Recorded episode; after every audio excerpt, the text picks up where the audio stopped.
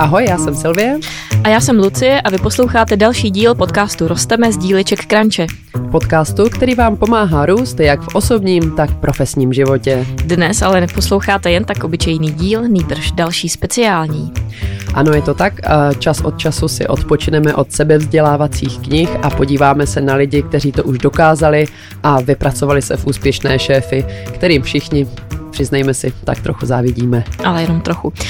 V minulém speciálu jsme se bavili o knize Alza, příběh firmy, která si do toho nenechala mluvit. A doufali jsme, že se dozvíme něco více o jednom z nejtajemnějších českých miliardářů Aleši Zavoralovi, který se mimochodem podle amerického žebříčku Forbesu dostal na začátku dubna i mezi dolarové miliardáře. Takže gratulujeme. Něco jsme se ale dozvěděli.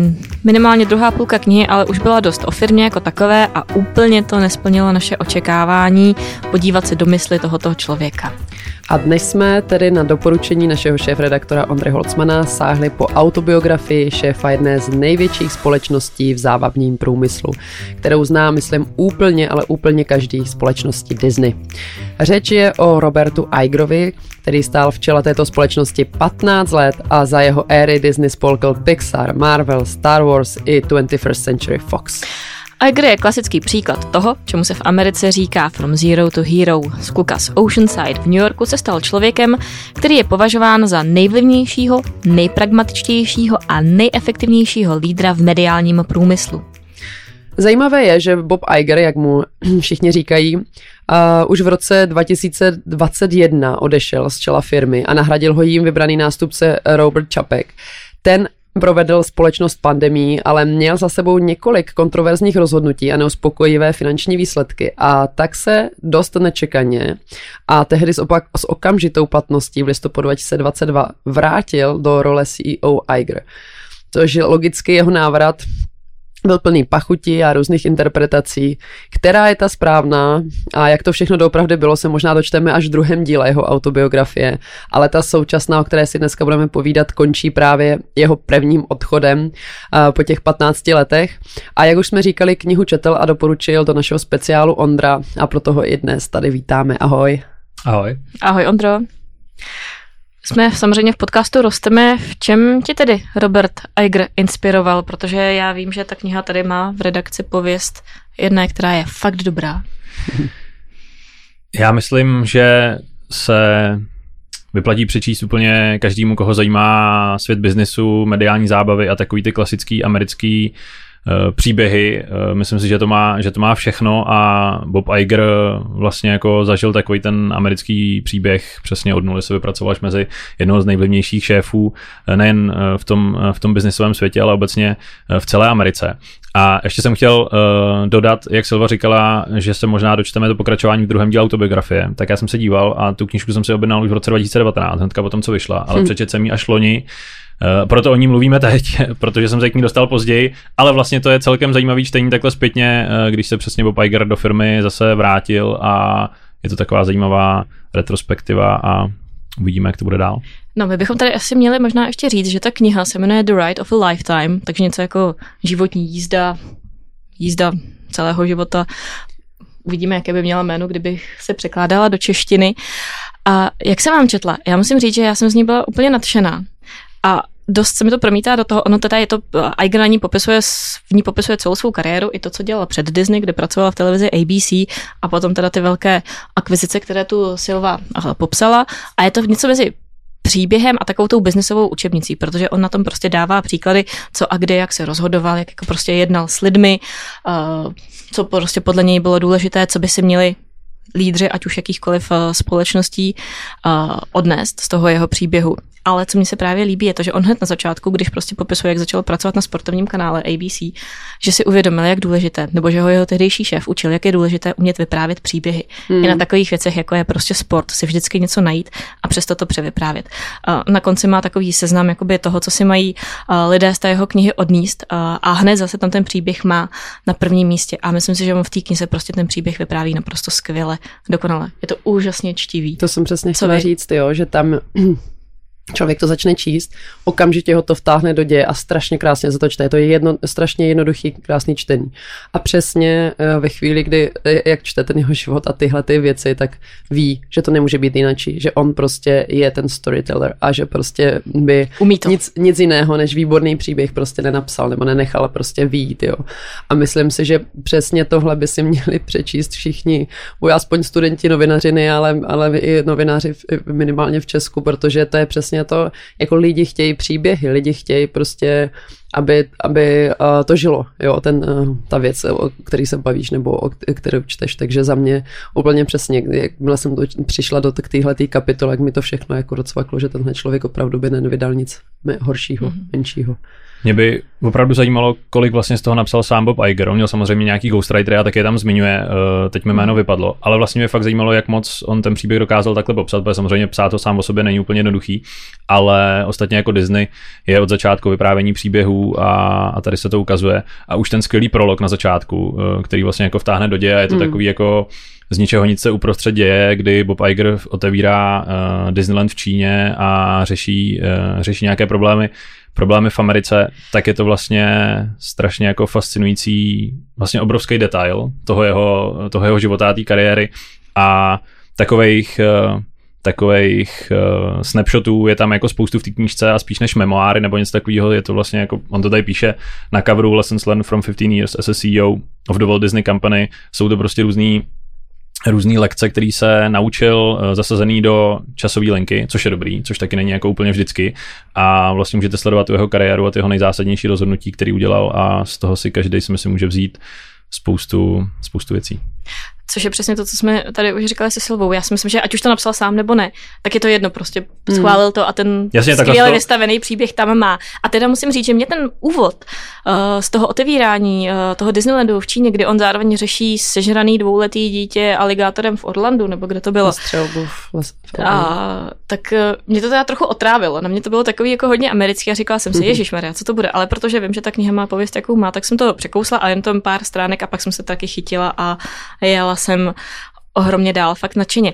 Co ty biznisový rady jako takový? On to tam právě, jak si taky říkal Ondra, jako hezky tak jako prolíná to, co se děje, takže samozřejmě hltáte to, jak se potkal se Stevem Jobsem a přemluval Steva Jobse na to, aby mu prodal Pixar, jak přemluval George Lucas na to, aby mu dal Hvězdní války.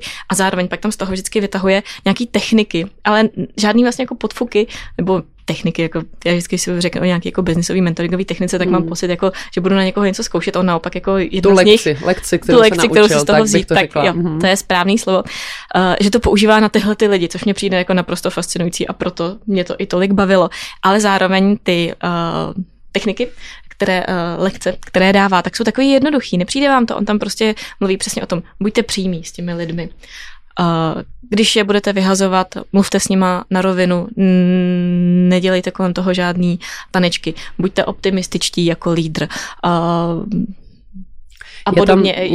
Je to vlastně jako příjemný, že i tak člověk jeho formátu tak dělá takové věci, které asi přirozeně všichni cítíme. Ono je to právě podle mě strašně jednoduchý, jo? Že vždycky v jednoduchosti je síla. A k tomu se ještě dostaneme, ale já bych právě vypíchla, jak on vlastně moc hezky, mně se teda daleko více líbily ty lekce nebo ty věci ze začátku, jak on opravdu si prochází tou svou cestou a říká, na čem se co naučil. Třeba mě velmi pobavilo, jak tam právě píše, že jedno léto, to je samozřejmě, ale zase je to příběh, jo, tak to tam, já nevím, jestli to tak bylo nebo ne. Tak jedno léto dělal školníka ve škole a všechno musel jako se musel všechno pročistit a tak a on tam krásně přímo píše jako když čistíte žvíkačky spod stolů asi jako 1000ovky z celé budovy, tak se minimálně naučíte toleranci k monotónnosti jako a buduje to váš charakter, jo. Takže to jsou tady tyhle ty malý a velmi mě ještě pobavila další věc, co se naučil, tak jak on píše, říkám vždycky jenom na půl žertem, že jsem se naučil říkat lidem špatné zprávy tehdy, když jsem taky zase na nějaké brigádě říkal počasí. A když máte od října do dubna, když vám furt prší, tak opravdu nejste nejoblíbenější člověk jako ve městě. Jo. Takže on opravdu vždycky tam i buď, ať už to má příběh, ať už má, tak se vlastně říkal, na čem se co přesně učil a vlastně jak to tříbilo jeho charakter a přesně potom koho potkal, tak jako co si vždycky od něj vzal. Bylo něco, co tě úplně zaujalo, Ondro? No, on tam i na konci té knihy pak shrnuje přesně takový ty pravidla, kterými by se člověk mohl řídit, ale mě vlastně na tom jako nejvíc zaujalo, že ten biznis je osobní a je to na strašně osobní lince a je to jenom o vztazích a je vlastně jedno, jestli děláte malou firmu nebo ani nenutně firmu, ale vlastně všechno je o vztazích a on to tam skvěle popisuje, už to tady padlo, jeho jednání se Stevem Jobsem, s Georgem Lucasem, vlastně všechno bylo v zásadě jako jeden na jednoho a byť mají za sebou obrovský korporáty a spoustu akcionářů a zodpovídají se kde komu, tak to rozhodnutí je ultimátně nakonec na nich a kdyby tehdy Steve Jobs nezvedl telefon a nezavolal tehdejšímu majiteli Marvelu, tak ten díl třeba asi vlastně vůbec nikdy neproběh, protože prostě šéf Marvelu neměl, nebo majitel Marvelu neměl důvod prodávat.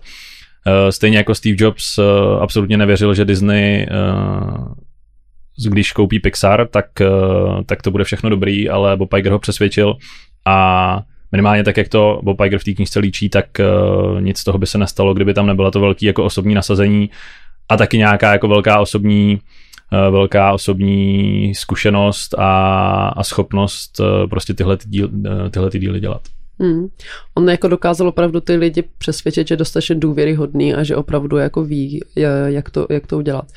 Na druhou stranu samozřejmě musíme se na to dívat trošičku i z toho pohledu, je to autobiografie, je to příběh, je to prostě Hollywood, takže co mi tam jako trochu chybělo, tak opravdu tam není jediné zaškobrtnutí tady jako Roberta, jo, že prostě všechno bylo bájový od A po Z, takže to mi tam... On tam občas píše, že která rozhodnutí nebyla třeba tak dobrá, ale vždycky jako z toho vychází velice jako moudře, že a s velkou sebereflexí a pokorou a s tím jako nějakým zpětným zpracováním těch přešlapů, ale nikdy to není prostě průšvih. A souhlasím, přesně, že to je takový až možná moc jako přímočarý a růžový. A já jsem četl v nějaký recenzi té knížky, že vlastně možná Bob Iger není ten, který by tenhle tu část příběhu měl psát, byť samozřejmě jako bylo by to asi fajn slyšet přímo od něj, ale je mi jasný, že se to píše těžko. Ona ostatně třeba ta story, když nahrazoval v čele Disney Michaela Eisnera, což byl vlastně jako poměrně náročný proces a ani nebylo jistý, že ho Bob Iger nahradí, ale vlastně byly tam nějaký možný střety, jednak s představenstvem, jednak s tím bývalým šéfem, tak to tam popisuje a vlastně tam jako je cítit, že se tam pouští na nějaký tenký led, že se to jako nechce vlastně zjednodušeně řečeno rozházet tam či onam, protože samozřejmě tu knížku četli asi všichni, takže si myslím, že je určitě třeba k tomu přistupovat s tím, že tam není asi řečeno úplně všechno, ale těch negativních věcí určitě byla nějaká řada v rámci toho rozhodování, je to jasný, nese to jako s každým vývojem každé firmy, ale i tak si myslím, že to je jako super vhled do toho, jak se vlastně taková firma řídí. A mně se tam líbilo i vlastně to, že on vždycky, vždycky z toho vypíchne tu lekci, jo, že byly jako bájové doby, byly těžké doby, a on vždycky, když třeba byly ty merge, jakože Disney pohltil Pixar, nebo přesně se měnili na čele Disney, a lidi byli, jako nevěděli, co bude, jo, prostě byli nervózní, tak on tam přesně píše, jako, co jsem musel udělat, abych si získal jejich důvěru, co jsem musel, jsem okamžitě jednat, aby jsem z jejich života odstranil nejistotu, protože potom prostě se lidi bojí riskovat, bojí se dále vyvíjet a tak dále.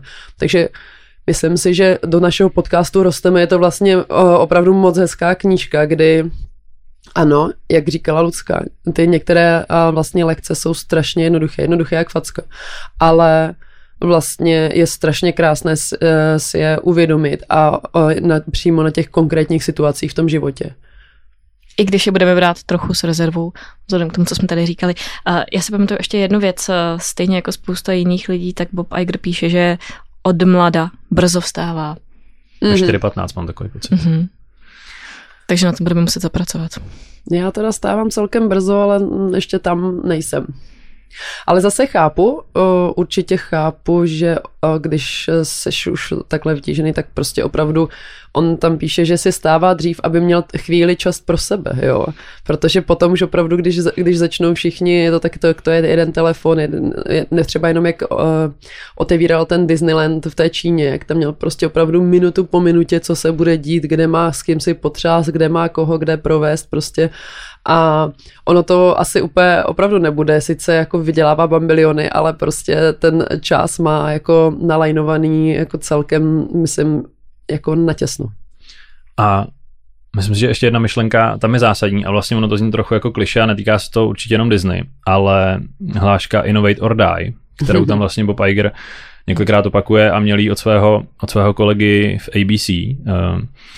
A vlastně takhle zpětně viděno totiž vypadá celkem jasně, že Disney koupilo Pixar, pak koupilo Marvel, pak koupilo Lucasfilm s celou franšízou Star Wars a pak koupilo 21st Century Fox. Ale... A vlastně ještě k tomu udělalo Disney Plus, což je vlastně udělalo Disney Plus, ta velká inovace, která se odehrála. A která je tam vlastně na závěr jenom tak naznačená, protože Disney Plus se vlastně spouštělo ty roky potom, co Bob Iger odcházel, by to celý taky se připravovalo pod jeho kuratelou. Ale ty kroky byly strašně velký, ty částky, za který kupoval ty firmy, tak byly obrovský, například jako Pixar tehdy byl údajně, nebo podle mnohých jako hodně přeplacen, Steve Jobs ale nechtěl counout a vůbec bylo jako složitý to domluvit.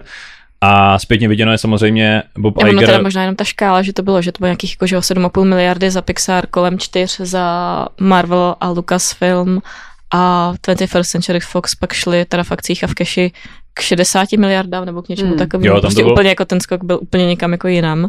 Je to tak a vlastně když kupoval Marvel a pak Lucasfilm nebo obráceně, tak vlastně za jednu firmu nemohl nabídnout míň nebo víc, protože vlastně by to bylo, nebo na to by George Lucas tehdy nepřistoupil. Ale zpětně viděno to vypadá jako jasná volba, ale Bob Iger tehdy hodně bojoval, v úzovkách bojoval s boardem, který mu to vlastně jako nechtěli schválit, protože to byly obrovský nákupy s obrovským nejistým výsledkem, což vlastně jako značí to, že za ním stojí nebo on má na sobě obrovskou odpovědnost vůči akcionářům a vůči všem. Takže to je vlastně jako fascinující říct, jak o tom přemýšlel a třeba jako jednání se Stevem Jobsem, který mu půl hodiny před vydáním té tiskovky, že kupují Pixar, řekl snad jako prvnímu člověku mimo rodinu, že se mu teda vrátila rakovina a že jelikož bude teďka jeho největší akcionář, tak by to měl asi vědět. Tak Bob Iger vlastně tak jako seděl na lavici a říkal si jim, tak co já s tím mám teďka dělat, asi to kvůli tomu nezruším. Ale vlastně jsou to takový ty jako střípky, který mě strašně baví číst a který bych vlastně chtěl číst, jako oni jsou teda celou tou knížkou, ale mě by vlastně stačilo jenom tady ty jako jednotlivý události a být taková ta jako muška na té zdi a poslouchat, co se v té místnosti děje, protože to je to jako nejinspirativnější, jak ty lidi přemýšlejí, kdo do toho všechno vstupuje. A třeba Steve Jobs, já jsem jako ho mám nastudovanýho poměrně podrobně a Apple jsem sledoval nebo dál sleduju velmi zblízka. A tady je jeho zajímavá role, že to vlastně nebyl jenom Apple, že jako jednak Pixar má obrovskou stopu v celém tom filmovém animačním průmyslu, ale zároveň vlastně dokázal tahat ty zanitky, to nemyslím nějak jako pejorativně i tady v tom biznesu, protože prostě když bylo potřeba, tak někomu zavolal a když vám volá Steve Jobs, tak je jedno, jestli chce jako zrovna prodávat iPhone anebo někomu něco doporučit, tak ty lidi naslouchají a je to vlastně zajímavé vidět, že celý ten svět je propojený a vracíme se zpátky na začátek k těm vztahům, který jsou všechno. Naprosto souhlasím, já znovu podtrhnu ten příběh, protože jak jsi říkal, tohle byly za mě ty části, které se četly prostě úplně nejlíp a bylo to tím, že najednou tam byli aktéři takových běžných věcí, sice je to teda obchod, že Disney kupuje Pixar, ale toho, co můžeme zažívat jako let kde a najednou to byly tyhle ty osobnosti a máš přesně možnost jako nahlídnout do toho, jak přemýšleli, jak to asi teda probíhalo, byť je to vyprávěný teda z jedné strany a to je skvělý. To je to, co nám chybělo v té Alze. Přesně tak. Takže určitě si přečtěte knihu The Ride of a Lifetime, kterou napsal nebo minimálně popisuje život Boba Igera, bývalého a znovu dosazeného CEO Disney. Já si myslím, že to je vlastně důležitý dodat, protože Bob Iger tam popisuje těch svých 15 let a více či méně úspěšná rozhodnutí, ale jako změnil Disney 100% k nepoznání. A vlastně o tom jeho odchodu se dlouho mluvilo, byl dlouho naplánovaný, mluvilo se taky o tom a o tom píše i v té knize, že se spekulovalo, že by mohl kandidovat na prezidenta, což je stále ve hře, minimálně v teoretické rovině. Byť... A když jsme o toho, ono už mu bude tak 70, ne?